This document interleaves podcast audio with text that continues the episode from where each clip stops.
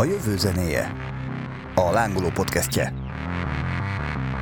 Sziasztok! Ez itt a Jövő zenéje aktuális adása. Ezúttal is Juhász Edinával és Rab Árpáddal mutogatok is mind a kettőjükre, ezt biztos nem látjátok. Sziasztok! Sziasztok, tényleg mutogatok. És a mai napon, reggel, délután, este ki mikor hallgatja, arról fogunk beszélgetni, hogy mi van a Facebookon túl, mi lesz a Facebookon túl, közösségi média Zuckerberg univerzuma előtt és után, ami annál is inkább aktuális, mert pont az előző adásunknak az én általam kiposztolt linkje vagy ajánlója alatt egy ilyen nagyon komoly beszélgetés alakult ki erről, és akkor a többek között ez is volt, hogy de hát az miért van, hogy a se a lángoló oldala, se a jövő zenéje saját oldala nem tud annyi lájkot generálni, mint amikor valaki kirakja a saját profiljára. De ne ezzel kezdjünk, hanem menjünk a történeti összefoglalásba. Árpitem, mikor és hogy kezdtél internetezni egyáltalán? Teljesen így internetezni? Hát ö, igen, mert hogy először ugye más nem tudtál csinálni, nem? Tehát, hogy a, amikor A elkezdett az ember internetezni, Hogy el lehetett játszani. igen, de hogy akkor még ugye közösségi média, vagy közösségi platformok nem voltak, aztán azt is tisztázunk, mit jelent az, hogy platform. A platform az jó szó, azt vesézzük ki. Hát igen, volt az a szürke életem, amire nem emlékszem, és egyszer leültem internetezni. Ez az RT-n volt a számítógépterem nevű varázslatta. Akkor néprajzot és antropológiát tanultam, vagy tanítottak nekem, és akkor egyszer úgy eltévedtem egy folyósón, és rábukkantam egy sötét szobáról, volt egy ilyen csillogó eszköz. De nyilván azelőtt is találkoztam számítógépet, csak nekem nem volt, de az nagyon tetszett. Akkoriban úgy ment az RT-n egyébként, hogy három darab ilyen számítógép volt, utána bővült az eszközpark 25%-kal, mert négy lett belőle, és csak 4000 hallgató volt, úgyhogy így viszont senki más nem internetezett, és akkor fedeztem föl, de nagyon élveztem. Tehát, hogy már akkor voltak ilyen varázslatok, amik ma szánalmasnak tűnnek, de akkor gyorsan beindult az egész, és magán az RT-n is. Akkor sokáig egyébként számítógépterem felügyelőként éltem, aminek két haszna volt. Uraltam a nyomtat. be a gépeket. Igen. Magadnak. Igen. Hát én ugye, mint teremfelügyelő egy gépet kaptam, tehát hogy ö, kellett figyelni, ezzel 25%-kal csökkent a rendelkezésre állás, és akkor ilyen verbális erőszak volt akkoriban egyébként, tehát hogy így, elkezdett növekedni az érdeklődés, akkor kell szólni az embereknek, mikor fejezzék be, és akkor egy olyan fél órát kapott valaki, de akkoriban még egymással cseteltek és leveleztek az emberek, tehát hogy tíz ember bejárt, ők írtak egymásnak e-mailt, utána megdumálták az e-mailt az ajtó előtt, vagy a büfében, szóval ilyen Én is erre emlékszem, hogy ugyanez volt. Mármint, hogy nem az, hogy számítógépterem felügyelő lettem, én már általános iskolában találkoztam az interneten, méghozzá Mert gyöngyösen korábban volt internet, mint mindenhol a városban, vagy a világon, nem azért, Azt mert nem fiatalabb tudom, vagy. de a mi Vagy iskolánkban klasszikus volt ilyen külföldről érkezett angol tanár, minden évben ez egy ilyen önkéntes program volt, hogy jött egy fiatal valaki, csoda Anglia vagy Amerika különböző pontjairól, és akkor ő ugye nem tudott magyarul, mi nem tudtunk angolul, és akkor összezártak minket, hogy akkor tessék már, amit csináljatok.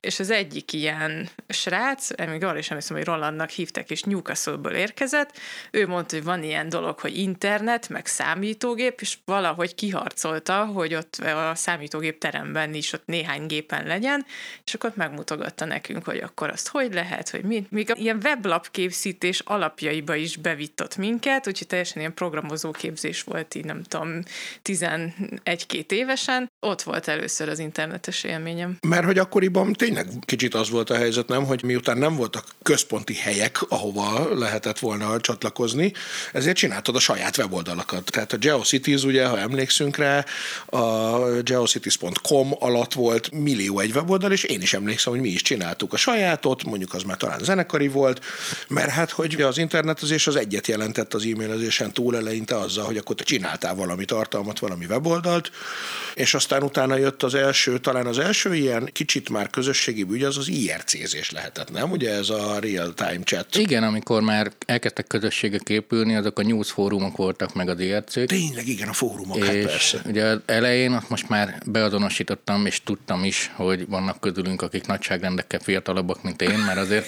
amikor én kezdtem netezni, a weblap még nem létezett, csak ugye egy Unixos felületen néztük a betűket, és azt mondtuk, hogy az honlap. De igen, a, a news fórumok, azok már jók, és később ugye azokból lettek a fórumok, de az IRC-k azok nagyon stabil közösségeket hoztak létre, főleg azért is, mert az elején Pesten nem voltak sokan, és az egyik ilyen szubkultúrával alakult saját kocsmájuk is volt találkozók, és a külföldiekkel tudtak jól beszélgetni. De érdekes módon ugyanazok az alapok megvoltak már akkor, csak a, hogy mondjam, a látványvilág fejlődött sokat, de a számítógépes játékoknál is már 81-ben megvoltak az első ilyen multi-user fantasy játékok, csak egy fehér karika jelképezett. Tehát ugyanezek a technológiák működtek, igazából pont a közösségi média és a platformok hoztak egy fordulatot, de sokáig maguk az alapelvek ugyanazok voltak, csak egyre szebb lett. Ezt meg tudom erősíteni, hogy annyira ugyanazok voltak az alapok, hogy Roland Newcastle-ből azt mondta nekünk, hogy azért ezt az ilyen csetelés dolgot, ilyen IRC-zést így óvatosan, mert ott nagyon sok rossz ember van. Hát, ezek szerint ő valamire tudta, de és meg sem merem kérdezni, hogy ő tanult meg magyarul, vagy ti angolul, de is, is. az, hogy ez jó dolog, de mégiscsak egy ilyen egyetemi légkör volt, vagy a maga az információkeresés, ez tényleg abból át volt egy alapgyűjtő oldalon, minden magyar honlap fenn volt. Uh-huh. Sőt, egy ideig ezek a gyűjtő oldalak kultusza men nagyon, és amikor jött a Google a jó algoritmusaival, az söpörte el az ilyen startlapos, kezdőoldalas, tematikus gyűjtő oldalak világát. Igen, tényleg, de azért még emlékszünk előtte az altavista.digital.com. Nekem életemben az volt az első kereső. Igen, ami igen, konkrétan, sokáig az volt a kereső. Igen, már, már keresőnek számított. Hát volt magyar verzió, ez Alta Bizsla. Tényleg, igen, tényleg. De jó, a teljes nosztalgiába hullámba kerültünk így. Igen, így, pedig, pedig nem erről akarunk azért csak beszélni. A zenéje című adás. Igen, na de hát a történeti áttekintés, és akkor valóban jöttek a már egyen jobban moderált fórumok, ugye a klasszikus, az Index fórum, a Metal Hammer, H, nem tudom, fórum, ami gyakorlatilag a magyar kemény zenei élet, nem tudom, hát hogy mennyire progresszívabb részének, azt nem tudom, de hogy mindesetre már internetező részének az otthona volt. De ezek nagyon nagy forradalmat hoztak közben. Nekünk ez érdekesség volt, vagy egy ilyen kis piacon, inkább csak egy új világ, de ezzel párhuzamosan például Los Angelesbe megérkezett egy úriember, egy magányos programozó srác volt, és akkor rájött, hogy nincsenek programok, és akkor hogy tudna programokat csinálni, és elkezdett ilyen e-maileket küldeni szórakozójaknak, hogy náluk milyen koncert lesz. Aztán ebből hírlevelet csinált, amire sokan feliratkoztak, ezt ismerik a jelenséget, utána létrehozott egy weblapot, ahol ezeket föl lehet tenni, és ez el is indult, és rengeteg hír felkerült, ez volt az első ilyen apró hirdetés oldal, és konkrétan 3-400 vidéki amerikai lapot tönkre is tett 10 éven belül, és eltűnt a vidéki amerikai sajtó. Tehát, hogy ezeknek azonnali kőkemény üzleti hatása volt, amiről mit most mesélünk, az nekünk csak érdekesség, de Amerikában nagyobb léptékben már akkor megváltoztatta a világot. Igen, és hát az első, vagy az egyik első, mert talán az Index lehetett az egyik első, meg Origo ilyen nagy, ami már üzleti alapon is elkezdett értelmezhetővé válni, de hát aztán jött ugye a híres Viv, ami még nem is IVIV volt, hanem csak Viv az első időben, a Huizhu-nak a rövidítése, ugye, ahol a leges-legelső pillanatokban még csak az volt, hogy ugye nevek voltak, és akkor egy ilyen kis térképet, ilyen hálós rajzot csinált neked, hogy ki, kit ismersz. Igen, hát ugye az Index előtt az internettó, még kis baráti társaság indult el, de a Viv is egy tudományos kísérletből indult, tehát terjedt akkor az a tétel, hogy igaz-e, hogy tényleg csak öt lépésre vagyunk egymással a világban, és akkor Igen. hát csináljunk valamit, ami ezt talán bizonyítja, és ez évekig nem mozdult nagyon a vív, és pont, hogy az interakció kezdte el mozgatni, amikor elkezdett értesítéseket küldeni bármiről, azt e-mailbe lehetett az elején megkapni, akkor hirtelen megugrott, és teljesen értelmezhető és jó platform voltak, most szándékosan használom ezt a szót, bár akkor még nem használtuk. Igen, ezt majd mindjárt De aztán a Facebook elsöpörte nyilván. Hogy is van egyébként az az öt lépés? Ez az a Kevin Bacon szabály, hogy maximum öt ismerősödön keresztül biztosan fogod. Ja nem, a Kevin Bacon az valami más, az valami film. Na jó, ezt majd, az más. ezt majd vagy kivágjuk, vagy utána nézzük, hogy akkor ez pontosan mi is volt a Kevin Bacon, de hogy van ugye, tehát az öt lépés az azt jelenti, hogy te ismersz valakit, aki ismer valakit, aki ismer valakit, aki ismer valakit, és öt ilyen lépésen keresztül bárkit, tehát az amerikai elnöktől, akár Kevin Baconig. Bárkit. Ebben az az érdekes, hogy a információs társadalom és kommunikáció egyik legfontosabb alapszabálya, és Karinti Frigyes egy viccesnek szán novellájából származik, és ami még érdekes, hogy ennél sokkal jobb a helyzet, bizonyított, tehát most már látjuk nagy adatok alapján, hogy 3,45 lépésre vagyunk bárkitől a Földön. Igen? Tehát, hogyha most Bill közvetlenül szeretnénk kommunikálni a következő műsor előtt, amikor sokat fogunk róla beszélni, akkor kell találnunk három embert, és 0,45-öt még, és akkor ott is leszünk nála. Hát vagyunk most már így hárman, akkor már csak a 0,45 kell, akinek megvan a szám. Beszélnünk kell a statisztikáról egy picit. Na de akkor tisztázzuk a fogalmakat is, mert a történeti áttekintésben igen, erre aztán utána már azért a fiatalabbak is emlékeznek erre, hogy Viv, aztán abból lett Iviv, amikor fotókat is lehetett már, aztán lett Mindenkit MySpace. le lehetett nyomozni, mert semmifajta adatvédelem nem volt rajta, és bárki, tehát Abszolút. hogy ott emlékszem, ott még így mi így a fiatalként mindenfajta szakításokat kinyomoztuk, hogy akkor ki lehetett a hibás, ki, kiárult el kit, mert minden ott volt az ivében. Igen, hát akkor ez még teljesen működött különben, hogy valahol valakit láttál, és aztán egy órás kereséssel ország másik feléről is megtaláltad tulajdonképpen. Igen. Minden, tehát az információs társadalomnak minden országban van egy ilyen killer application, egy átütő ereje. Ez Kóreában a Starcraft nevű játék, de Magyarországon az EVIP. Tehát nálunk a közösségi média hozta el azt, hogy az embereket érdekelte az internet. Egész konkrétan az az üzenet, hogy meg tudod nézni, hogy mi van a volt osztálytársaiddal. Uh-huh. De ezek szerint nálatok jóval aktuálisabb viharokat azonosítottatok. Persze nyilván néztük azt is, hogy épp ő ki, ki, kivel szakított, és hogy annak mi lehetett az oka, melyik volt a, a ludas. Melyik Igen. nap volt hamarabb új képe az új kedvesével. De érdekes egyébként azt is tudományos alapon hallani, hogy mert ezt se tudtam, hogy akkor tényleg minden országban volt egy-egy, vagy régióban egy-egy ilyen áttörő dolog. Na de akkor mi az a platform, ami már csak eddig is elhangzott ebbe az adásba? Ugye én eredetileg a platformról két dolog jut eszembe, a pályaudvaron ugye a vágány melletti, nem tudom, a platform, vagy hogy hívják ezt, ahol vársz a vonatra, meg a platform cipő, a nem tudom, vastag talpú. De hogy igazából mit jelent az, hogy platform? Hát most egy öt perc szünetet kérek, mert platformcipőt fel kell dolgoznom, ez egy kemény emlék valóban. A platform ez egyik legsikeresebb szó egyébként, mert ez nem olyan rég, kb. 5 éve a YouTube egy marketingesek kezdte el használni, mert keresték a szavakat, hogy hogy lehetne a YouTube-ot még jobban eladni, és hát hogy végül is nem website, végül is nem videóportál, mert abból egy csomó van, és akkor elkezdték használni a platform szót, hogy hát ez igazából egy platform. És szerintem ez egy nagyon fontos szó, mert most tényleg platform társadalomban élünk, és erről majd hosszan és unalmasan fogok beszélni, de visszatérve a fogalomhoz, annyira sikeres, hogy most már az Európai Uniós média szabályozásokban is jogi kifejezésként szerepel, és mi is a mindennapokban használjuk. De Bocsánat, nincsen. a szó, amit a legtöbbet mondunk ki, és a legkevésbé tudjuk, hogy mit jelent, vagy a legkevesebben tudjuk, hogy mit jelent.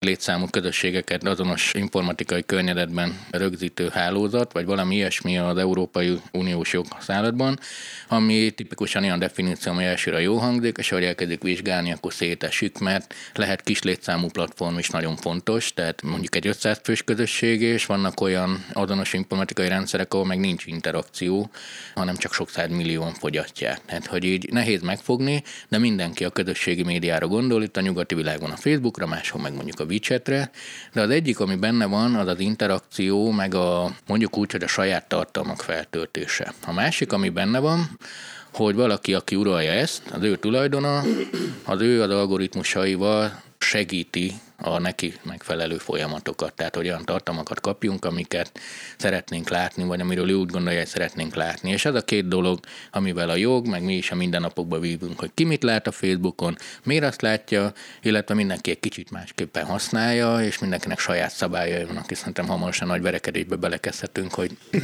kinek mit jelent, hogy színelte, de nem válaszol, vagy direkt nem nézi meg, de megnézi, de nem válaszol, vagy, vagy mit, ki hogy nem cselekszik. lájkolták az új profilképet, Ú, ki ez- lájkolta, ki nem lájkolta. Hát ennek igen a pszichológiai vonzatairól is lehetne elég sokat beszélni, de azt majd talán egy pszichológussal. Viszont elhangzott itt aztán mellette az algoritmus szó, a másik csodálatos szó, aminek mi magunk is adásokat szentelünk, de hogy igazából a definícióját én annak se tudom be kell, hogy valljam. Ebben a kontextusban Igen. Most mindjárt a kontextus szóról így beszélgetünk. Azért, Szöveg összefüggésben azt értem. nem azért, hogy ne értenéd, csak azon nevettünk, hogy itt adás előtt, ugye most már tudjátok, hogy mindig egy kis verekedést folytatunk a bejárat előtt, akkor pont arról beszéltünk, hogy a unalmas beszélgetések hosszú definiálásokkal kezdődnek, és akkor... Igen. De ilyen értelemben az algoritmus az a változó rendszer gyakorlatilag, ami irányítja például a hírfolyamot, vagy az információ áramlást. Az algoritmusnak két része lehet, az egyik a változók, amik dinamikusan kapcsolódnak, a másik pedig a folyamat, ami végig fut egy adott információ. Tehát az is algoritmus, hogy belépsz, jobbra fordulsz, balra fordulsz, ráklikkelsz, megjelenik egy lág, de az is algoritmus, hogy mi jelenik meg a üzenőfaladon. Csak az egyik leegyszerűsítve dinamikus, a másik statikus. Értem. Akkor a kontextus most már nem kérdezzük meg. Akkor, Nézd, András, egy notebook. akkor az alapfogalmakon. Igen, de azokról ugye azért sejtjük, hogy micsoda, csak hogy ezeket olyan-olyan nagyon gyakran használjuk. Oké, és akkor a megvannak, megvannak, történetünk megvan, elérkeztünk a Facebookhoz, amiről azt gondoljuk, szerintem, vagy olyan érzésünk lehet ezzel is, hogy ez mindig is volt, mindig is lesz. Vagy tudjuk, hogy nem volt mindig is, de annyira az életünk része, hogy na, de biztosak vagyunk benne, hogy mindig is lesz. Mert hogy közben azért egy csomó olyan jel utal rá, hogy hát azért ez most már lehet, hogy kifelé pörög, de közben tudjuk, hogy a metaverzummal ők már valami egész más irányba tartanak. Ugye itt is talán a történeti tagolás ennek az egésznek nagyon röviden, hogy az első időben oda kellett szoktatni a felhasználókat, ez nagyjából megvan. Mert azt tudjuk, hogy például Oroszországban a V-kontakte az talán fontosabb, mint a Facebook, de hogy elérte vajon azt a határt a Facebook, amire azt gondolják, hogy oké, okay, akkor ez innen tovább már nem nagyon fog nőni, vagy próbálnak a 8 milliárdból 8-at bekarolazni? Szerintem ők próbálnak folyamatosan, és ugye ebből is van most, vagy hát nem csak most, hanem egy ideje ebből is van a nagyon nagy problémák, hogy gyakorlatilag mindent, mindent alatt azt kell érteni, inkább, hogy bármit megtesznek azért, hogy új embereket toborozzanak, és ugye itt a növekedésben ugye azt is bele kell számolni, hogy jól hangzik, hogy ennyien regisztráltak, vagy nem tudom hány milliárdan, de hogy ott azért felmerül a kérdés, hogy vajon az a szám, az hány valós embert akar. Igen, mert Caulfield törvénye. Most az e-business órát tartjuk, ugye azt mondja, hogy a hálózat értékét az interakciók mennyisége adja meg. Tehát pont az előbb, amiről beszéltünk, hogy hiába nagy mennyiségű valami, hogyha nem használják és nem reagálnak, akkor az nem ér olyan sokat. Az, hogy igen, terjeszkedni akar a Facebook még, és van is lehetőség, egy kicsit most olyan helyzetben vagyunk, mint a hidegháborúban, tehát hogy a nagy országok már leosztották maguknak a sajátjukat, és most a fejlődő országokat hódítgatják. Tehát most uh-huh. a Facebook elsőleges terjeszkedési területe az a fejlődő országokkal, az ingyen internet mellé ők a belépő kapu. És ez egyrészt egy ilyen tök jó dolog, hogy ingyen internetet adnak, másrészt igazából mindent a Facebookon keresztül kell elérni. Két nagy célja van, az egyik, hogy minél hosszabban használod, a másik az, hogy minél többen használják, de egyébként annyira nem őrülnek meg. A fejlődő országokból nem jön be annyi pénz. Egy átlagos amerikai useren 125 dollárt keres évente a Facebook, még egy európai useren, akik már azért még viszonylag szobatiszták vagyunk az Amcsikhoz képest, de mi is csak egy 50-est hozunk, azért egy fejlődő országbeli az meg egy 5-6 dollárt hoz, ami oké, okay, ha sokan vannak valami, de nem egy, tehát a számosságot már nem nagyon kell növelni, inkább az interakció számot. Tehát marketingben ilyeneket néztünk, hogy mennyi az oldallátogatás, vagy mennyi a like, de tudjuk, hogy ezek nem annyira fontosak, hanem mondjuk mennyi a tranzakció, vagy mennyi a, a válasz, és akkor majd elérkezünk szerintem ide a posztodhoz is, hogy az például nagyon értékes, hogy egy személyes embernek egy személyes ember válaszol, mert amúgy nagyon sok minden csak automatikusan generált. A Facebook nagyon sokat változott az idők során, nagyon dinamikusan reagált a helyzetekre. Kezdetben ugye nem is mobilos platform volt, most a bevételének 97%-át mobilon hozza. Nem volt like. Az elején nem egyszerű... volt like. Nem. nem. Talán 2009-ben regisztrálhattam rá, vagy ilyesmi, akkor már volt. Hat nem évig volt. nem volt like a Facebookon. Nem tudjuk, mit csináltunk, senki nem tudja felidézni. Hát ezt egy dolgot biztosan csináltunk, játszottunk. Tehát a Facebook terjedésének az egyik eszköze volt, hogy akkor elindult, akkor hirtelen megjelent a néhány ember, megnézték, tök jó, de halott volt. Tehát nem voltak interakciók, és mindig ezt kell növelni, hogy interakció, interakció, interakció, mert abból van adat megnyitották az apiukat a játékok előtt, és... Igen, abban valami rémlik egyébként. Mafiavász, Farmville. Tényleg, tényleg, Úgy éreztem tényleg. én, hogy előjönnek az emlékek. Farmville, ez az, tényleg, igen, meg a Mafiahoz. Egyébként játszani egyikkel se játszottam, csak volt a más. meghívókat kaptad, nem? Igen, csak a meghívókat kaptam folyamatosan, és az nem a Snobéria, mert volt más, amivel játszottam, valamelyik ilyen faluépítős, de ezt lehetünk meséltem is, hogy valami ilyen faluépítős online játék volt, ami a szokásosan az volt, hogy egyébként egy hónapi munkával kereshettél 20 aranyat, de azt meg is vehetted 20 euróért, ugyanazt az aranymennyiséget, és amikor egyszer így egy hónap után kaptam a bankkártya kimutatást, és nézem, hogy én 120 ezer forintot költöttem ebben a hónapban aranyakra, vagy egy két hónap alatt, vagy nem tudom, de hogy, Szép és munka, mondtam, hogy jó, munka. akkor ezt itt most így én bezárnám, és soha többet nem nyitom ki, és ez így is lett. e-business órán előhozlak. Ott ugye azzal a problémával futottak bele, hogy és ezért érjük a platformok világán, mert ma ugye sok az ember, és cégek lépés elénbe kerülve azt mondják, hogy felhúznak egy platformot, tehát összehoznak sok embert, aki amúgy interaktor, tehát létrehoznak egy új teret, egy új utcát, egy új plázát, egy új városközpontot, és oda mennek az emberek, ott eltöltenek időt, és akkor onnantól kezdve a cégek oda mennek, és akkor ott építik fel a boltjaikat. Ezt csinálta meg a Facebook. De elején nekik gondjuk volt, hogy jó, felmennek az emberek, megnézik, hogy kiszakított kivel, úgyis a másik volt a hibás. Gondolom erre jutottatok az IBI belemzés során is. Nem, mindig. A fenébe. Nem, Akkor... nagyon, mi nagyon következetesen nem, nem álltunk egyik oldalra se, csak a nyomoztunk. Hát milyen barátok vagytok ti? Ez, ez helytelen. Na minden esetre, akkor a játékok voltak, és tehát az emberek megnézték, hogy jó, akkor volt három poszt, amit láttam, mert az elején kb. ennyi, és akkor utána lehetett játszani egy kicsit. Tehát hogy, hogy tudják elérni, hogy maradj ott. És ez egy ideig kényszenvedés voltám, erre már nem emlékszünk annyira, de az okos telefonrobbanás, és az, hogy nagyon könnyű volt posztolni, és az, hogy több helyről posztolhattál, tehát a mindennapi életedben nyújthattál betekintést, az okozta a Facebook forradalmát. Előtte belegondolsz, strapa volt. Azért szkenneljek be egy képet, hogy feltöltsem a weblapon keresztül, hogy valaki megnézze. Tehát, hogy az így gagyi volt. Az, hogy így megyek, kattintok, Dubrovnikba kávézok éppen, decuki irigyeljetek, az akkor, tehát az okos robbanással együtt ment. Nekem van egy másik elméletem is, lehet, hogy nem igaz, de hogy ugye volt ugye a MySpace, ahol mindenki azzal foglalkozott, hogy saját betűtípust, meg saját hátteret, meg elinduljon a zene, igen. de milyen zene induljon el először. De fura volt akkor... tényleg ehhez képest most, hogy mondod, hogy a Facebookon igen, ez és a nem Facebook volt. ez egy ilyen standardizált oldal volt, amikor beléptél, semmifajta személyre szabott dolgot nem tudtál csinálni, tehát nem tudtad megmutatni így az internetes vagy az online térbe, hogy te neked milyen a személyiséged, csak azzal, hogyha képeket töltöttél fel, megosztottad a gondolataidat, gondolataidat, és hogy így próbáltál ilyen aktív lenni, csak akkor tudtál bármit is megmutatni magadból. És Igen, szerintem hát... ez is egyfajta ilyen, vagy így ez is a növekedésnek ez egyik ilyen titka volt. Hogy... Ez egy nagyon jó elmélet, ez a dobozos modell kontra freemium modell, amit András mesélt most a traumatikus pénzköltése.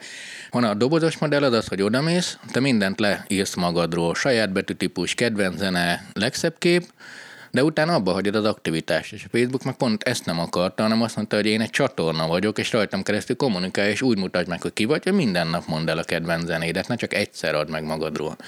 A társkereső adatgyűjtők azok, akik kezdő profil létrehozása, nagyon gyorsan kiderült, hogy ez nem elég aktivitás.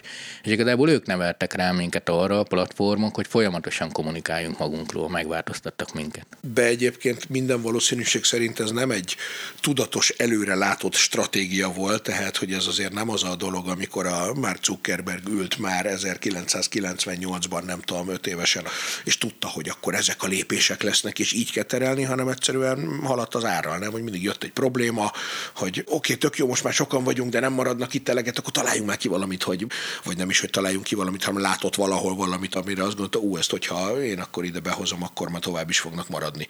Tehát, hogy ez mennyire lehetett ez a stratégia mondjuk tudatos, és hogy hány évre előre lehetett ezt itt tervezni? Hú, hát abszolút tudatos, és ezt abszolút igen? lehet, igen. Tehát végig a munkám pont erről szól, hogy, hogy ezt csináljuk. Olyan értemben tudatos, hogy a lekötést hogyan érhetjük el. Tehát az, hogy az interneten lehet majd árusítani, és lehet közösséget létrehozni, ez nagyon gyorsan létrejött. Az első weblapok megjelentek, egy évvel később már az első üzleti weblapok is megjelentek az interneten. Tehát a pénzt megszagolta mindenki.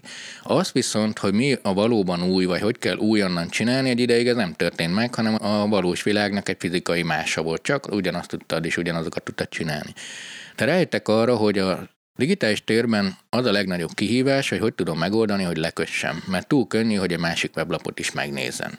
Hogy tudom a saját buborékomba bezárni, és azt egyértelmű volt, hogy ez az aktivitás lesz. Az, hogy hogyan érjük el ezt a minél hosszabb aktivitást, ennek változott meg a ritmusa ilyen értelemben, persze sodródott az ára, mert azt mondta, hogy jó, akkor a profilképek jó, akkor a játékok, és amikor már volt megfelelő mennyiségű felhasználó, és lett az okostelefon, jó, akkor a posztolás. A posztolás is kifulladt, tehát azért nagyon sokat változott az emberek hozzáállása, és öt éven keresztül iszonyatosan pörgött a Facebook azzal, hogy ki hogy posztol, ez egy új újdonság, a fiatalok pörögtek rajta, aztán elkezdett egy kicsit haldoklani, az emberek tudatosabban posztolni. Jó, mindenkinek van néhány ismerőse, aki minden nap posztol, de drasztikusan lecsökkent a posztok száma, akkor beindították az automatikusan generált posztokat. Hogy... Na például? Hát például neki szülinapja van, mondj valamit. Ja, tényleg. Akkor az, hogy ö, ö, emlékezz az egy évvel ezelőtti dolgodra. Tehát egy csomó mindennél lehetett tudni előre, hogy majd az idő hozza meg, mert akkor tudsz egy idővonalat felépíteni, mit csinált egy évvel ezelőtt, hogyha hosszú ideig maradt. És az, hogy, hogy jutalmazott, tehát minél többet posztol valaki, akkor ugye az oldalak is jutalmazzák, hogy kiemelkedő felhasználó, vagy a Facebook most már küzd azért, hogy neked csak egy gombnyomásba kerüljön az, hogy olyat posztolj, mintha te tehát posztolnál valamit. Tehát ilyen a megosztás klasszikusan. Úgy mesélsz magadról, hogy azokat a híreket osztod meg, amiket te egyet értesz, és akkor egy kicsit magadról is mesélsz. Tehát, hogy rájöttek, hogy az embereknek strapás, de leülök, és akkor leírom a nyaralást egy oldalban, kiválogatom a képeket, ez olyan avit, és azért mondom így, mert én ezt csináltam, és szerintem nagyon sokan olyan szomorúan is néztek. Egy kegyelet lájkot dobtak, hogy jól van. Pincsi lájk. Pincsi lájk. Hú, egyszer a szakszavakat össze kell szednünk, de van egy jó szótár erre. Szóval, hogy ilyen értelemben sodródnak, de azért az látszik, mindig, hogy oké, okay, merre felé kell menni, tényleg látszik, és nem azért, mert ez misztikus tudás, inkább az, hogy hogy kell jól csinálni. Tehát az például, hogy olvasgatjuk a Facebook történetét, az, hogy ez mekkora számítógépes kapacitással jár, és hogy fogják megoldani, erről fogalmuk nem volt. Az, hogy ez valóban be fog-e indulni, az nem tudták, de akkoriban nagyon sok ilyen közösségi oldal virágzott szerte a világban. Számukra nagy kérdés az volt, hogy ez nemzetközi siker lehet-e vagy sem. Az, hogy a Facebook kiszabadult, és igazából Európában ugyanúgy használják, mint Amcsiban, ez nekik egy meglepetésszerű örömhír volt, mert ők csak az Amcsi piacot akarták levágni. És aztán innen léptek tovább ugye az Instagrammal, és ott már egy generációs váltást is, az elsőt lehetett látni. Mert elkezdtek inspirálódni is azért, hogy mi az, amit még csinálnak az emberek, és mi az, ami jó, és amivel ha azt nálunk csinálnák, akkor az még jobb lenne nekünk. Így van, de hát az Instagram saját egy külön cégként indult, ugye aztán megvette a Facebook, ugye? Igen, igen, tönkrevágta a kodakot, 200 ezer ember munkanélkülű lett, viszont az Instagram 15 dolgozója meg gazdag. De, de... Na meséld ezt a sztorit. Nem, ez egy, ez az egy... Instagram vágta tönkre, mert az, hogy a digitális fényképezés meg a telefonba épített kamera tönkre vágta, azt elhiszem, de az Instagram. Ezért kezdték el használni a telefonba épített kamerát az emberek? Olyan értelemben igen, hogy a Kodaknak egy nagyon-nagyon jó üzleti modellje volt, és ugye ez a felépített értékesítés lánc, amiről már beszéltünk, a 36 kockás film, 24 kockás film, stb. És amikor eljött a digitális világ, ők azt gondolták, ez csak annyi, hogy majd neten is megoszthatod. De az Instagram behozta a visszajelzést, hát interakció, szívecske, meg a filterek, hogy te jobb fotósnak érez magad. És igazából az volt az Instagram nagy üzenete, hogy két dologra vágynak az emberek, visszajelzésre, a másik pedig, hogy nagyon könnyen élvezhető tartalmat hozzanak létre. A mai okostelefonokkal azért könnyű jó képeket csinálni, de az elsőkkel azért challenge volt, tehát hogy beledugtad az órába, és még akkor is egy ilyen, ilyen vízió volt, hogy akkor ez most a Peti vagy a Robi, főleg, hogyha éjszaka csináltad. De egy jó filterrel azért legalább művészi volt. Igen. Könnyű azt mondani, hogy jó az Instagram ilyen, és megcsinálta a filtereket, de abban félelmetesen sok munka volt, hogy milyen filtereket tesznek ki, hogy az mindenkinek tetsződjön, és azok a képek, amik létrejönnek, mindenkinek tetsződjenek. Az volt az egyik első nagy projekt, ahol tényleg pszichológusok és antropológusok hada dolgozott azon, hogy hogy kell átalakítani a képet úgy, hogy mindenkinek tetsződjön. Nem mondott komolyan. Különböző kijelzőkön, mert hogy ugye senki nem ugyanazt a képet látja. Igen, azt e, mondjuk, hogy igen. És ez, ez egy zseniális, hatalmas munka volt, és az első Instagram filterek akkor a kulturális sok, hogy még ma is felismerik az első Instagram filtereket, vagy hogy hát ez igen. egy ilyen instás kép. Azért szerintem igen. Annyira nem vagyok már instás, és ugye pont ezt is akartam mondani, hogy a generációváltások megfigyelése, hogy talán azt elmondhatjuk-e, hogy a Facebookra még majdnem mindenki följött, tehát hogy olyan kevés volt, aki azt mondta, hogy én a MySpace-en még nagyon aktív voltam, vagy az Iviben, vagy az internettó törzs, aztán de a Facebookra már nem jöttem föl.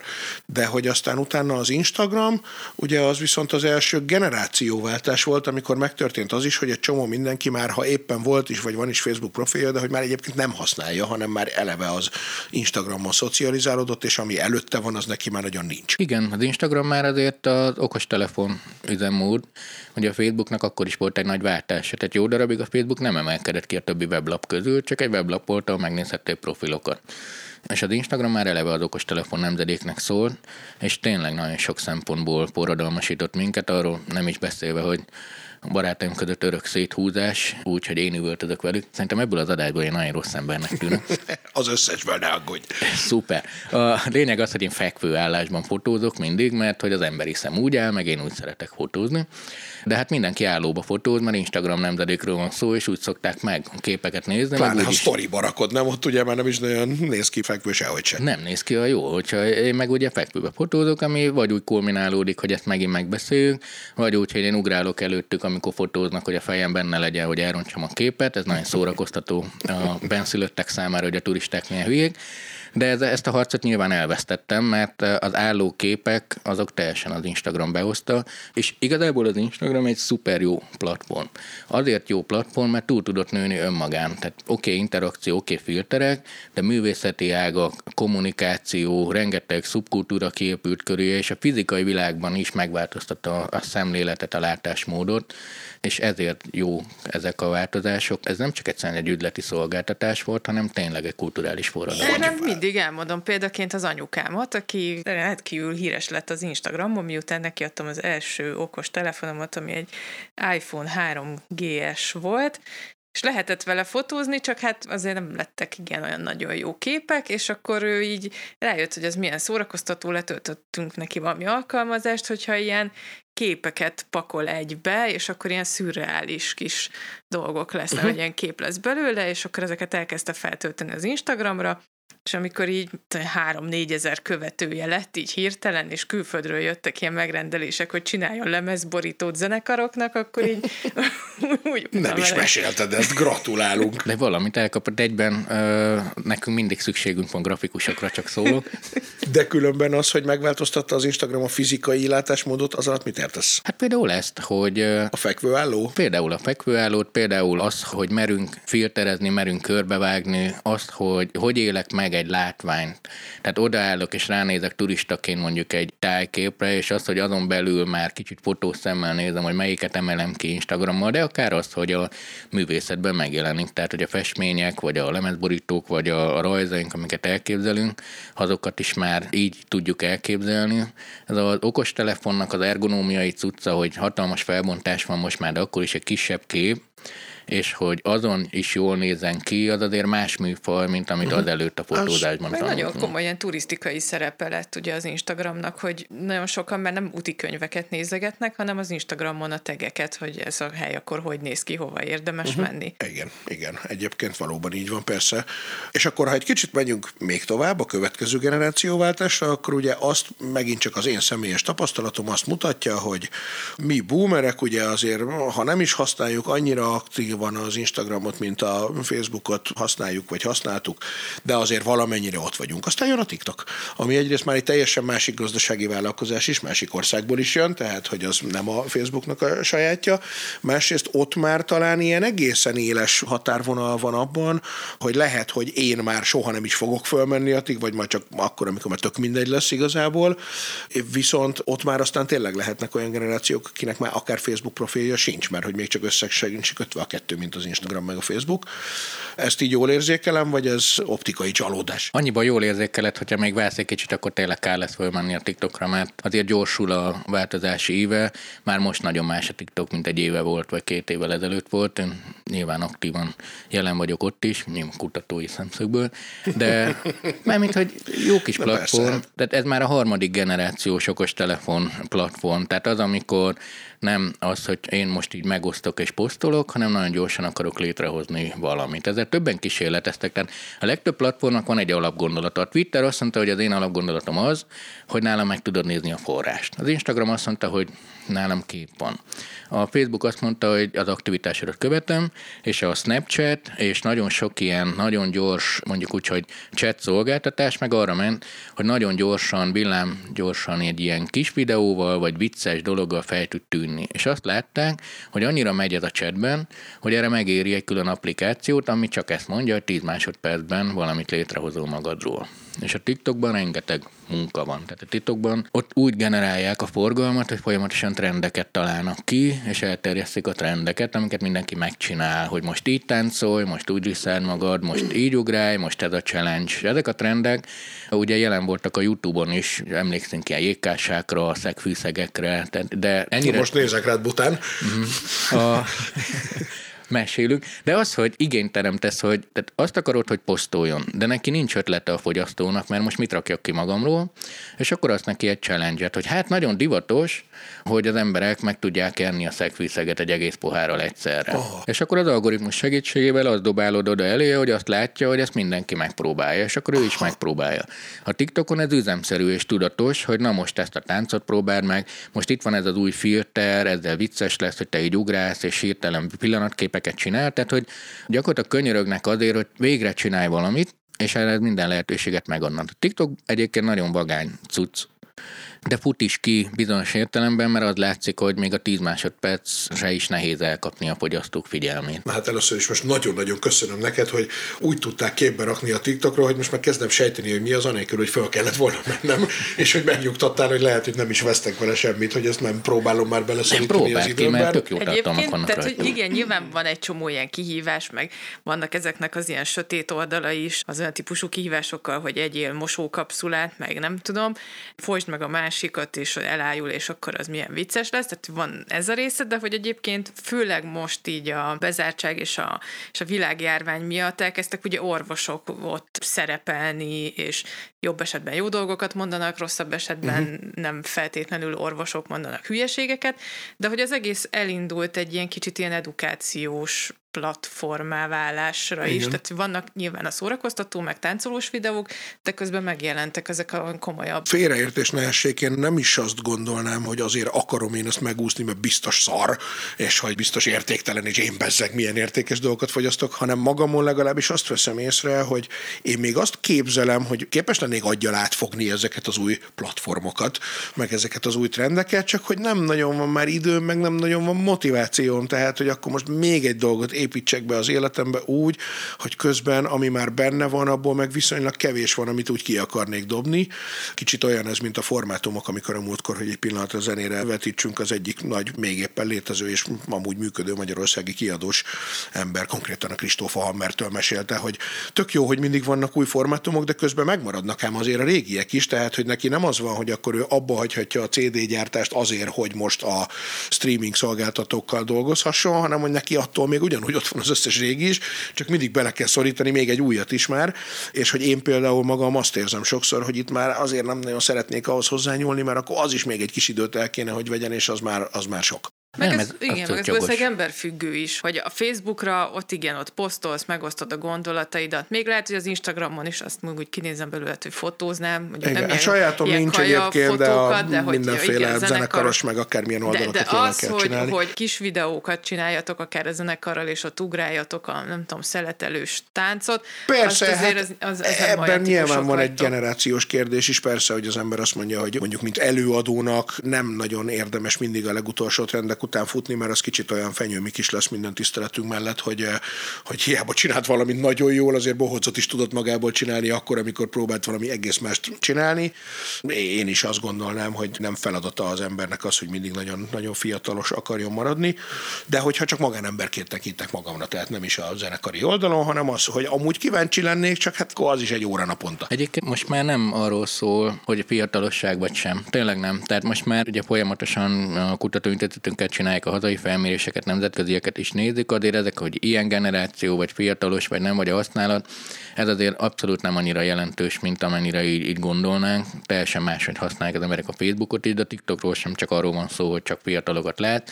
Mindenki a maga buborékját látja. Itt uh, legjobban a cégek küzdenek ezzel, és pont a múltkor, amikor six beszélgettünk az algoritmusokról, akkor azért ő szívott az, hogy nem a Sport TV, és akkor összefoglaló, de annak megcsinálni a YouTube változatát, a Instagram változatát, meg a webes változatát, uh-huh. és szerencsére Magyarországon nem terjedt el a Twitter, mert akkor Twitter változatot, és akkor most már automatizáltan csinálják. Tehát az, hogy minden csatornán kommunikás, igazából mindegyiknek más a hangulata, az a cégeknek kívás, az emberek ugyanúgy vannak, mint te, hogy Általában, itt most Magyarországról beszél a Facebook, mindenkinek van, különböző aktivitás szinten, és onnantól kezdve attól függ, hogy mi az ő érdeklődése, vagy éppen mire kíváncsi, vagy hol vannak azok az emberek, akik kíváncsi, az fogyassza. Például a Tumblr közösség Magyarországon a legrégibb, legstabilabb közösség, ahol gyakorlatilag a Facebook vicces és komolyabb tartalmának javarészt a Tumblr-ről szivárog át, mert egy nagyon kreatív brigád van, de mégsem ér el a piaci küszöböt, tehát hogy ilyen szubkultúra, viszont onnan te terjed át. Viszont a támberesek itt is ott is fogyasztanak, de főleg ott vannak. Vannak most főleg tiktokosok,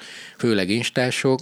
Kinek akarsz szólni? Uh-huh. Tehát, hogy akkor igazából a TikToknál már lehet, hogy azt lehet mondani, hogy az nem egy olyan új hullám, ami elsöpri az eddigieket, hanem akkor az most már csak a Facebook univerzum egyeduralkodását töri meg azzal, hogy a párhuzamos univerzumok létrejönnek, és hogy akkor az egy új univerzum, de nem zárja ki a régit. Az, hogy a TikTok nem Facebook, vagy hogy az Instagram Facebook, vagy a stb. az emberek általában, ha tudják is, nem is foglalkoznak vele, hogy egyik kínai vagy sem. Hogy, Mint platform. Ez, igen, de hogy ezek nem versenytársak, már azt akarom csak mondani, hanem egymás mellett való létezők, ahol ki van domborítva egy másik előny. Mint hogy van egy csomó tudásplatform is, a Kán Akadémia, ahol nem tudom, ingyenes ötödik osztályos szintig elvisznek ragyogó tananyagokkal, de senki nem használja. De sok-sok-sok platform van, a TikTokot azt azért jó figyelni most kutatóként, mert ott tényleg iparileg és üzemszerűleg mennek arra, hogy hogyan használd jól. Például nagyon könnyű magas nézettséget elérni, mert a forjúba rakod, akkor hirtelen az lesz, hogy több tízedren megnéztek. És azért ez egy fiatalnak, vagy egy frissen elkezdő tartalomgyártónak egy hatalmas visszajelzés. Uh-huh. Mert hogy látták azt, hogy egy csomó kezdő tartalomgyártónak probléma az, hogy kirakja a tök jó dolgát mondjuk, de ez az első. Megérkezik ugye az öt like, abból három édesanyád, különböző ekkántokon, kettő meg te vagy. És akkor nézed, és van egy három hónap mondjuk, amire beindul a biznisz, ha jó vagy. De sokan kiesnek ekkor, mert hogy török ki a buborékomból, és a TikTok ad egy ilyen kezdő boostot, hogy figyelj, mindenki kíváncsi rád. Tehát akkor magyarul ezt a podcastet is gyorsan át kéne pakolnunk a TikTokra, és 10 másodperces adásokat csinálni belőle? Hát igen, hogyha az az élmény, hogy mennyien izé, meg TikTok live-ozhatunk is, meg mindenféle csináltunk, tényleg választani lehet. Itt azt kell eldönteni, hogy ki az a célcsoport, aki szólni akarsz. Értem. Na és akkor igazából, hogy a jövő felé menjünk, hogy igen, ez mind szép, ez nagyjából elértünk a máig így szűk háromnegyed óra alatt, na de hát a metaverzum most már ott van, ugye a Facebook belépéskor alul már ott van. Én erről csak ennyit tudok, hogy ezeket a nagyon kósza híreket, hogy hát egy egész virtuális világot akarnak most már építeni, és hogy már a nevet is ezért kezdik el bevezetni. Ehhez képest Edina, te már mondod, hogy Snoop Dogg már árulja... Igen, Snoop Dogg csinált egy saját metaverzumot, ez egy egyébként nem jó nagy szám, de hogy ugye itt a Facebooknak is az a célja, hogy különböző metaverzumokat fog majd így összegerebjézni egy alá, és Snoop Dogg már csinált is egy sajátot. Na várjál, tehát álljunk meg egy szóra, definiáljuk a fogalmakat, különböző metaverzumokat. Tehát akkor ezek szerint a metaverzum az nem az, mint hogy a Facebook, hogy akkor az a nagy dolog, amiben én belépek, hanem akkor abban van sok pici. Mi az a metaverzum? Kire nézzek? Jelen De persze, hát meta, hát az ugye eleve mit is jelent, az nem a sokat jelenti, nem, hanem a... Alapvetően a metaverzum az az, amikor van egy olyan kis világ, ami kihat a rendes világodra is. Tehát, hogy a uh-huh. valódi világodra, vagy nem tudom, mi a hivatalos definíció, de hogy... A de szürke hogy... hétköznapok. RL, real life. A fő koncepció, és megint csak visszatérünk a platformhoz, amiről az előbb beszéltünk. A Facebook most nem tud egy olyan virtuális világot építeni, amit mondjuk a Ready Player One-ban láthattunk, vagy más ilyen, vagy a Matrixban de azt mondja, hogy meg tudja csinálni, mert az a célja, hogy ő hozza létre először, hogy majd ne mindenki csináljon saját virtuális világot magának, hanem rajta keresztül az ő előkészített szerkezetén keresztül kereskedjenek. Ez egy távoli terv, viszont ez egy harc, és amit mesélsz, hogy mások is most elkezdték csinálni, mind technológiailag, mind belépési küszöbben ez egyelőre abszolút nem reális üzleti cél, hanem távoli, viszont az a verseny, hogy ki fogja elszipkázni az első felhasználókat, az már most és ezt mesélted most. Igen, Értem. Közben úgy... arra jöttem, csak rá bocsánat, hogy a meta az ugye valószínűleg azt jelenti, hogy valamint túl, mint meta a kommunikáció, meg a, és hogy akkor ez ugye a rendes univerzum, a túli univerzumnak a létrehozása. Igen, a kettő közötti átjátszás, tehát a, a meta, ami túlnyúlik a valós fizikai érzékelésen, vagy mondjuk a digitálisan már a túlnyúlás maga a RL lesz. Uh-huh. Na és a Snoop Dogg épp Igen. azt szeretné, vagy hát ő csinált egy metaverzumot, és ugye hát itt újabb fogalom az NFT-k, de hát erről már volt szó. Nem, egyébként, mert az előző Mindig adásban is az volt, hogy az NFT-ről majd beszélünk, aztán elmegy az adás és na majd akkor arra csinálunk egy külön adást. tényleg beszélünk, tökre szeret. Igen. Uh-huh. Akkor most nem mondom el még. De mond, mond, mond, mond, De az NFT ugye az a non-fungible tokens, ami gyakorlatilag egy ilyen digitális tanúsítvány, hogy az a tiéd. És ezekben a metaverzumban, mondjuk Snoop Dogg metaverzumában eladták a Snoop Dogg melletti lakást, mert ő Snoop Doggnak ott van nyilvánvalóan egy háza, meg egyébként vannak, mert ugye a saját világát leképezi erre a metaverzumra, vannak különböző helyek, amik fontosak Snoop Doggnak, azok úgy néznek ki, mint a való világban, és ő eladta a szomszédos telket, és ugye nem tudom hány százezer dollárért vette meg valaki, hogy ő akkor Snoop Dogg szomszédja lehessen. És ugye neki az az elképzelése, vagy az a modellje, hogy lesznek ebben a világban házak, ott lehetnek házi bulig, bármi, és akkor azért kaphatsz pénzt, hogyha sok ember jön a te házadba bulizni. Mm. És hát nyilván, ha Snoop Dogg a szomszédod, akkor ugye biztos többen fognak jönni hozzád, ezért az egyik ilyen nagy kérdés, hogy ki legyen Snoop Dogg szomszédja. Hát nyilván Hát ha a szomszéd majd átordivál este fél tizenegy, hogy fejezzétek már be, halkítsátok vele az erét. És a másik nagy kérdés az a temetkezésnek a kérdése, hiszen hát hogy a metaverzumban is remények szerint ez egy sokáig megmaradó dolog lesz, és hogy akkor ott hogyan fogsz temetkezni, és hogy milyen jó temetkezési helyek lesznek a metaverzumban, és ez is már ilyen hm. NFT-ként így, hogyan lehet ezeket értékesíteni. Hol tart? Jó, bocsánat, Erpi, nyitottad a e, Nem, örülök a Snoopy-nak, a, de, de 2000-es években lejátszódott és megbukott, de örülök, hogy feltalálta újra 20 évvel később. Mert, mert mi volt a 2000-es években? Hát a Second Life ugyanezt tolta, hogy ja. na, akkor belépsz a világba. Nem, a Teve klubot, hogy ott, ott is valami volt, hogy meghalt a tevéd, vagy etetni kellett a tevét, és akkor meghalt. De nem, a teve az teljesen a Tamagocsi játék, az oké, okay, nagyon jó online játékok voltak, az egyik volt a tevés, a másik meg a Larkinor, annak is nagyon sok ez egy fantasy szerepjáték volt. De én, amit mondok, ez a virtuális világba belépek, és ott megveszel egy telket, és akkor ott sokan összegyűlnek, még a YouTube is tartott koncertet, IBM-nek volt székháza, egyetemek létrejöttek, azt az emberek megunták, azt kiléptek. Lett belőle egy nagyon fura világ, ahol mondjuk úgy, hogy purcsa alakok felépítették a saját kis világukat, volt egy nagyon jó kis dargót, szubkultúra, meg ilyenek megjelentek, de ők abban sütkéreztek, hogy senki nem tud erről, és akkor én két-háromszáz kis világ aztán Ez elhalt. most van különben? Tehát secondlife.com-on meg lehet nézni egy ilyet, vagy az egyetem? Remélem, hogy már nincs, mert azért az a brutális 640x480-as felbontás, ja. amivel hasított, viszont 10 perc alatt betöltött, és pont ez volt a problémája, nem érte meg.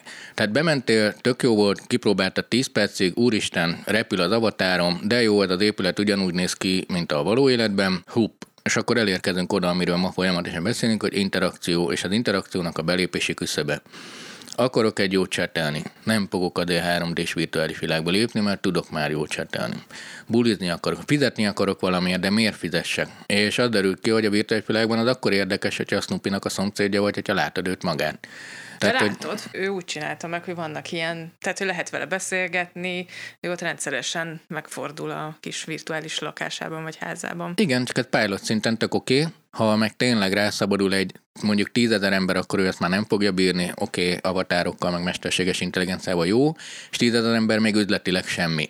De az a logika, hogy ezt akarjuk elérni, az valóban így van, csak a Facebook azt mondja, hogy én megcsinálom neked azt a környezetet, ahol ugyanúgy, mint ahogy a profilodat most felépíted, hogy beállítod a háttérképet, hogy be fogod állítani te virtuális házadat, és mint a Sims-ben meg lesz a saját házad, és akkor úgy lesz vendégül embereket, és belép, és akkor arra azok a könyvek lesznek kint a polcon, és akkor úgy ismered meg a másikat, és nyilván témának össze lehet kapcsolni tartalmakkal, hogy eljössz hozzám látogatóba, ott vannak a könyvek, ráklikkelsz, úristen, a könyv kell, és akkor azonnal meg is tudod venni, és akkor mindenki örül.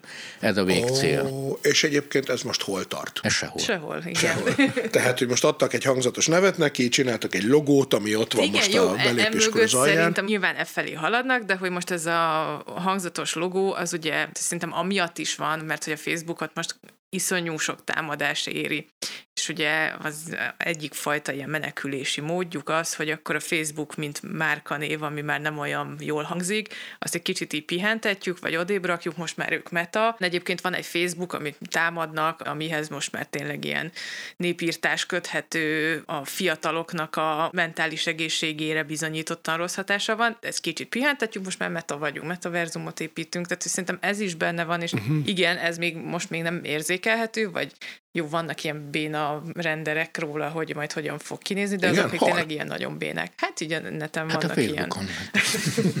Na de hogy Ilyen akkor ez nekem, mint átlagos felhasználónak nem jön még szembe, mert hát még eddig nem jött szembe. Rákeresel előjön, de az is a probléma, hogy számítógépes világok terén, funkcionálistok terén nagyon el vagyunk kényeztetve, mert ott vannak a számítógépes játékok, vagy az animációk, vagy a cégék, vagy a filmek.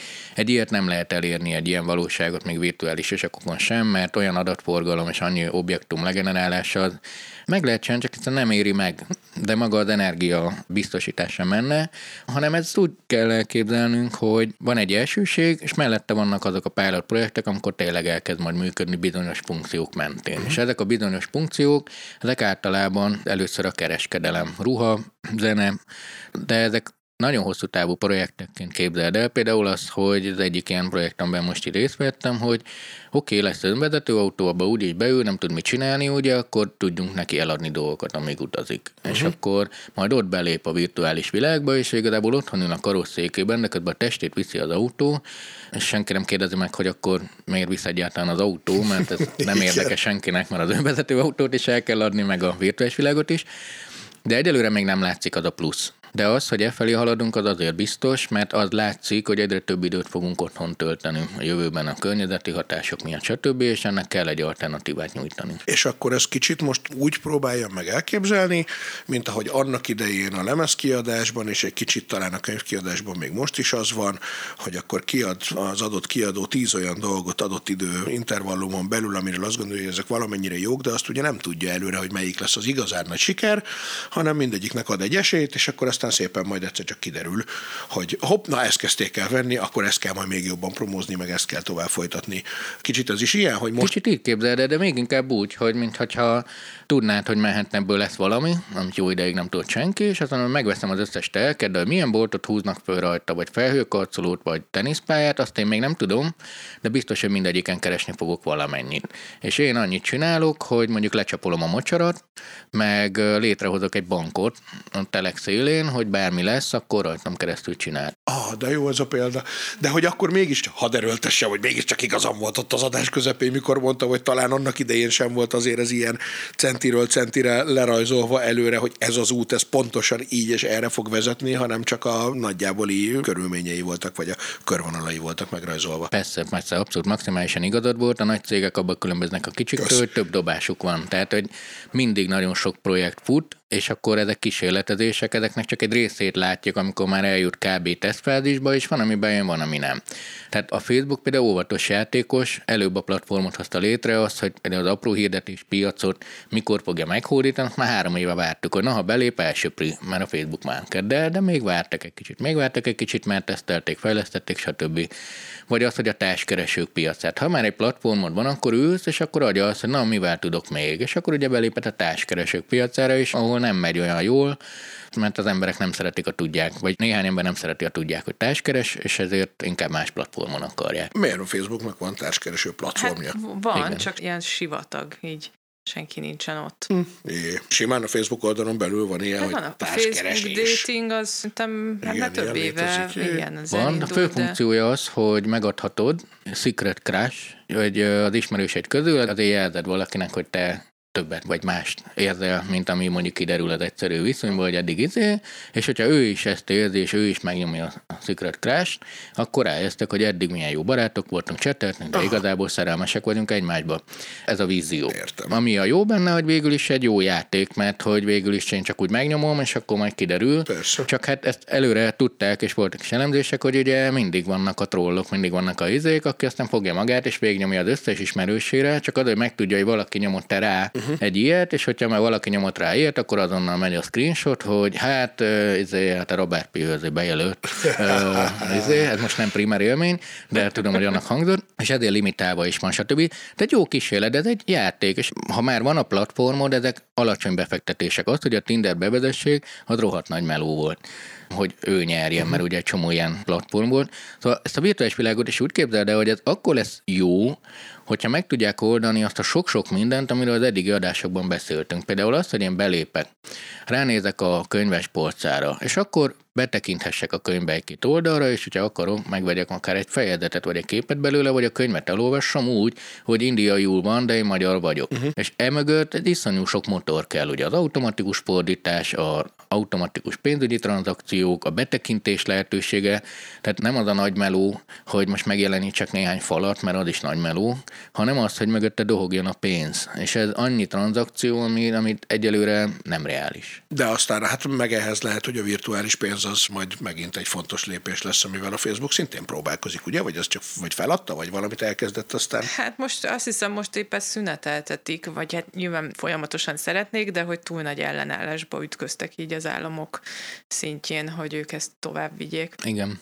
Amikor elkezdték bevezetni, ez volt a kriptovalutáknak kb. az egyik nagy, hú, lesz a Facebooknak is, és szerintem egy tök jó húzás lett volna, és ők is úgy gondolták, csak pont akkoriban kezdtek jönni a támadások, hogy biztos mindent jól csináltak az adatokkal, meg hogy is vagytok, meg ilyenek, és akkor így rájöttek, hogy ha még a gazdasági szférát is feldühítik a jogászok mellett, akkor tényleg lehet, hogy sok lesz, és akkor így. És tényleg, ha már szóba került a társkeresés meg a Tinder, hogy ott mi a vízió, vagy van-e vízió például, szerinted mi lesz? Az mindig megmarad egy ugyanilyen társkereső oldalnak, és mindig lesz rá adott mennyiségű kereslet, ami nyilván nem kevés, és az neki elég lesz, vagy ott is lesz, vagy folyamatosan olyan szemünk előtt zajló változásokba megy, mint mondjuk a Facebook univerzum, hiszen ezek most olyan gyorsan történnek, hogy egy évtized alatt tökre megváltozik minden. De most is van, tehát ugyanaz a folyamat, amit beszélünk, lezajlott a Tinder a nagy öreg, jó értelemben, tehát ugye azért minden platformnak a lényege az, hogy mennyi ember van rajta. Uh-huh. És akkor megjelennek a versenytársak, akik azzal tudnak újak lenni, hogy valami mást üzennek. Például nálunk nagyon részletes adatlapok vannak. Mi kérünk egy kis pénzt, de itt csak diplomás embereket találkozol.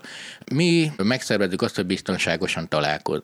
Itt csak vegákkal találkozhat. Tehát mindenki próbál kitalálni valamit, ami a társkeresők világában a fő üzenet ugye az, hogy olyan embert találjunk neked, aki tényleg neked kell, ehhez kell a számosság, a másik az, hogy ne találkozz hülyékkel. De egyébként ezek a újabb társkeresők már nagyjából ugyanazt a módszert használják, mint a Tinder, tehát ez a húzogatsz jobbra-balra, vagy pedig mindegyik egy teljesen saját módszert is próbál kifejleszteni a bejelölgetésre, meg a interakciók generálására. Hogyha már megtanítasz egy viselkedési formát valakinek, attól kár eltérni. Uh-huh. Tehát, hogy vannak dolgok, amiket megtanultunk. A lájkolás, és be is vonult a, ezekbe az, hogy bizonyos dolgokat hogy csinálunk, a nagyítás, stb. Ezért mindenki akkor már úgy fejleszt, hogy ugyanúgy nagyítsál. Tehát az, hogy jobbra-balra húzol, ez a legtöbb új társkeresőben is így van. Uh-huh. Ez már beépült az emberekbe.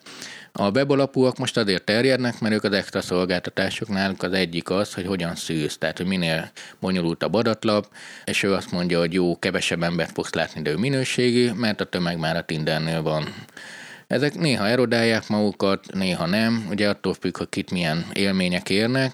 Mindegyik társkeresőről lehet jókat elmondani, de például azért gyűjtöm őket, most 10-12 különböző van, uh-huh. mert ezek mind a különböző üzleti modellek, és ha ugyanúgy, ahogy az előbb mondtuk a, a TikTokra, ezek egymás mellett el vannak, és ha valaki nagyon aktívan akar keresni, akkor 2-3-4-et is használ, van, aki egy mellett mozog, mindenki kicsit más próbál kínálni az, hogy melyik jön be, vannak, amik látszik, hogy csak egyszerű TikTok klónok, tehát hogy semmi extra, ugyanúgy egy applikáció, és várják a számosságot. Inkább az a kérdés, hogy mi az üzleti modell mögötte, és nagy tanulság a platformok korában, hogy most már az emberek inkább fizetnek egy kicsit, de ne találkozzanak annyi szeméttel, uh-huh. és ez a társkeresők világában is megjelent, hogy nem találkoznak annyi hülyével, inkább fizetek egy évi 10-12 ezer forintot, de akkor egy megszűrt adatlapos, stb. találkozunk, aztán nyilván mindegy. Tehát, hogy Igen. róla 12 ezer forintot is fel tudnak áldozni, ha a új áldozatokat Hát de ez az örök körforgás, ugye egy probléma megoldódik, az generálja a következőt. Így van. Edina összefoglalva a ma hallottakat. Szerintem arról még beszélhetnénk, hogy igen, a távoli jövő az a metaverzum lesz, de hogy a közeli jövőben viszont ami így látszódik, hogy a Facebook az elkezdett az inkább az ilyen kisebb csoportokba terelni az embereket, és ugye ez az, amiről te is beszéltél, hogy akár mondjuk egy személyes profilodon megjelenő bejegyzés az több ember tud elérni, vagy több lájkot uh-huh. tud begyűjteni, mert hogy úgy tűnik, és az emberek is erre kaphatóak, hogy ugye eddig az volt, hogy te kinyilvánítod a nagyvilágba, és akkor ott mindenki látja, összeveszel vadidegenekkel, egymást anyázzátok, aztán letiltjátok egymást úgy, hogy nem is ismertétek, és akkor mindenki felidegesedett, és nyúl, és akkor elmegy aludni. De hogy, de hogy most Jó meg... idegesen. De Az a legjobb, a legjobb Igen, altató. igen. Most viszont az van, hogy ugye elkezdte a csoportokba irányítani az embereket, az ilyen kisebb közösségekbe, egyrészt azért, mert azt várja, hogy ők majd így moderálják egymást, és akkor ott a csoportba rászólnak, hogy na, figyelj, így ezt inkább fejezd be, vagy hogy a személyes ismerőseiddel talán nem veszel annyira össze, mint a bármelyik random cikk alatt a két kamu profil egymással, és hogy úgy kialakul az, hogy van az embernek, tehát hogy egy ilyen kisebb közösségben aktívan kommunikál, és a nagy egésznek viszont egy olyan képet mutat, ami egy szintén szerintem egy tök érdekes vetülete ennek az egésznek, hogy ami mondjuk így gazdaságilag, társadalmilag elfogadottabb, tehát hogy ez nem nagyon mutat semmit, inkább ilyen kis semleges vagy, hogyha esetleg majd a munkakeresés során rátalál uh-huh. a HRS, akkor ne azt lássa, hogy épp te, nem tudom, oltástagadó vagy, vagy nem. Birkules. Hogy tessék? Az így jártam anyátokkal egy részére utaltam, ahol az egyik főszereplőről kikerült egy videó, hogy hát annyi csak, hogy így a kezére szíjazott, vagy izé ragasztószalagot két sörrel amúgy mesztelenül rohangászik, és üvölközik, hogy birkules, és valamiért úgy érezte, hogy ez versenyhátrány lesz a, a, a felvételnél, ez egy jó rész. Teljesen igazad van, azt szeretném csak mondani, én tökre értem, értem, hogy platformtársadalmakat élünk, én szeretem ezt a folyamatot, mert azt látom, hogy ez a megoldás a világnak. A Facebook nem akar ám rosszat egyébként, most nem arról van szó, hogy én most hívő vagyok és izé, de amiről most beszélünk, tehát ő is nagyon nehéz helyzetben van, sokkal könnyebb polarizált beszélgetéseket létrehozni, tehát azt mondani, hogy na ő ilyen, és akkor berakni őt egy buborékba, és akkor ott oltogassák egymást, meg gyűlöljenek mindenki más. Ezt nagyon könnyű algoritmikusan megcsinálni. A finom párbeszédeket nagyon nehéz generálni, ők akarják, de nagyon nehéz olyan embereket találni, akik kicsit eltér a véleményük, és hajlandóak is beszélgetni egymással, és rá is tudják szállni venni az időt, hogy egy normális mennyiségű szöveget leírjanak, pöttyögjenek a telefonon, mert és ők ezt tökre támogatják, és ezért akarják, hogy a személyes beszélgetések alakuljan, te mesél, de hogy ha belegondoltak, és most algoritmikusan kéne leírni, hogy 0-1-0-1, tehát ha ő hozzászól ehhez, és három sornál hosszabb, és nem tartalmazza szüleire vonatkozó utalást, a másik visszareagál, de 12 órán belül sem, tehát mivel hogy fogalma sincs a tartalmáról, ezt le kell írni így, és nagyon keresik az ilyeneket, de ha belegondoltok, hogy kevés az ilyen tartalom, nem azért, mert az emberek rosszak, hanem, hanem mert szűkös az idő, hogy normálisan mindent kibeszéljünk, de ők ezt szeretnék. Tehát ami a posztod alatt kialakult, az ilyen beszélgetések, és erről szól szerintem a digitális kultúra, és mindenki ezt szeretné, csak ez sok minden miatt kevés, és nem azért, mert az emberek rosszak, hanem az egymásra való odafigyelés. És ők azt keresik, hogy kit tudnak összekapcsolni úgy, hogy téged esetleg érdekelhet. De ők ezt algoritmikusan úgy tudják csinálni, hogy vakon leadott sörétek sorozatával. Tehát engem úgy kb. megismert, és akkor engem bedob nagyon sok embernek, hogy most ő nem tudja, hogy most az én vegaságom a számít, vagy a hosszú hajam, vagy az, hogy hurazenéket hallgatok, vagy az, hogy éppen nem tudom, elköltöztem. És ezért minden infót megad mindenkinek, és hogyha valaki beakad úgy, hogy nem azt írja, hogy de rohadék az Árpád ide költözött, hanem az, hogy gyere, megmutatom neked az új helyeket, akkor ő örül a legjobban. Csak ezeket a értékteremtő beszélgetéseket nagyon nehéz, és nagyon nehéz létrehozni. Tehát ő ezért küzd, és ezért jutalmazza így, hogy feltünteti mindenkinél, mert ő ezt próbál erőltetni, hogy emberek így dumálgassatok egymással. Igazából Facebooknak abszolút nem jó, hogy itt mindenki gyűlölködik, meg a sokkamú profil, stb. Csak nem beszél róla, mert, mert akkor a saját magát ásná le. Hmm. Jót akarnak ők, csak ha belegondoltok, tényleg nehéz létrehozni. Hát nyilván nehéz. Ezt, De hát csinálják meg, ugye egy csomó pénzük van, nem igaz? Az emberi természetet legyőzni. De hát azért ez közben nyilván egy iszonyú érdekes kísérlet a szónak most a jó értelmében is, tehát, hogy én próbálnám nem azt gondolni, hogy valaki hatalomra törve a háttérben azért kísérletezik, hogy akkor majd ő legyen a világura, mert aztán és akkor az, amit ér onnantól fogva, hanem hogy tényleg azért ez nagyon sok mindent leképezés a szemünk előtt zajlik, és változik, de hogy azért azt akkor végül is kimondhatjuk summázásnak, hogy a platformoknál olyan óriási nagy forradalomra, hogy és akkor a Facebook úgy eltűnik, mint a MySpace vagy az Eviv, és majd jön helyette valami más, és akkor az egész világ arra fog, aztán az is eltűnik, arra valószínűleg most nem lehet számítani, hanem inkább arra, hogy az egyeduralom tartalom az megszűnik ugyan, viszont minden marad, csak jönnek hozzá még újabb dolgok, és akkor ezen úgy szépen szétoszlik. Meg talán egy idő után vagy kiforja magától így a szabályozás szintjén, hogy, hogy hogyan, mert hogy tényleg igen, jót akarnak, meg csak hát nagyon sokszor hibáznak, és az mondjuk itt konkrétan néhány esetben így elég sok ember életbe kerül, hogyha ugye most visszautalok a Myanmari eseményekre, ahol konkrétan népírtás alakult ki, abból is ezt el is ismerte a Facebook, hogy igen, ott hibáztak, hogy az összes álhíreket, meg különböző bejegyzéseket azt hagyták, és hogy ott tényleg tízezrek haltak meg, és igen. több mint, vagy hát nagyjából azt hiszem, ilyen egy millió embernek kellett elhagyni az otthonát. Tehát, hogy igen, igen. igen, jót akarnak, csak hogy azért ez más, mint amikor mi jót akarunk, de véletlenül így a, nem tudom, a másik ölébe öntjük a vizet, mert bénák vagyunk, hogy itt egy kicsit Persze. ilyen... Igen, tehát az tény, hogy hatalommá váltak, valóságformáló hatalommá váltak a platformok, és hát nehezen nem észti mindenki. Az, hogy ezen hogyan lehet változtatni egy szabályozással, vagy valamivel, én a szabályozásban ezen a téren nem hiszek, kell csinálni, és az idő, de erről már többször beszéltünk. Csak nem nagyon fog működni. De az emberek tudatossága, és ez, hogy több jelenik meg, hogy formálódik, az pont ezért van, mert egyre életszerűbb lesz, egyre inkább a probléma megoldásokra megy, vagy az állandó kihívás. Tehát ez igazából most nő fel ez az egész. És tíz év múlva nagyon más lesz, mert új funkciók lesznek, de azokat a problémákat fogja megoldani, akkor kellenek mondjuk egészségügyi vagy ételelosztási dolgokat, könnyebben lehet rajta csinálni. De az, hogy létrejött egy új levegő, amin keresztül kommunikálni, ez tök jó. Az, hogy ők ezzel keresnek, az is tök jó. Az, hogy ilyen gigantikus óriásnál, mivel nem lehet kiszámolni, és a finomságokat ledarálják, és ez konkrétan emberéletekbe, de néha kulturális veszteségbe is lehet, ezt látjuk. Tehát ez tény. Szeretni nem szeretem őket, mint céget, mert túl gyorsan, túl előre kerültek, és a monopól helyzet megtartása érdekében ledarálnak mindent, ezt látom. De az, hogy ilyen platformokat minél okosabban használjunk, az szerintem nagyon-nagyon fontos, és így, hogyha most már itt tényleg lejárt az időnk, akkor eljutottunk a jelenig, és ez tök jó, mert hogy akkor amúgy beszélünk arról, hogy tényleg milyen lehet majd a jövő közösségi oldalai, én szerintem már most ad látszik, hogy az emberek megértették, hogy a viselkedésüket követik, és azt szerint raknak le tartalmakat, és a funkcionális használat, vagy a funkcionális platformok azt az hogy én elkezdem úgy használni, hogy nekem minél nagyobb hasznot hajtson. Tehát, hogy tudom, hogy a Facebookon megnéz a HR, és akkor olyan dolgokat rakok ki.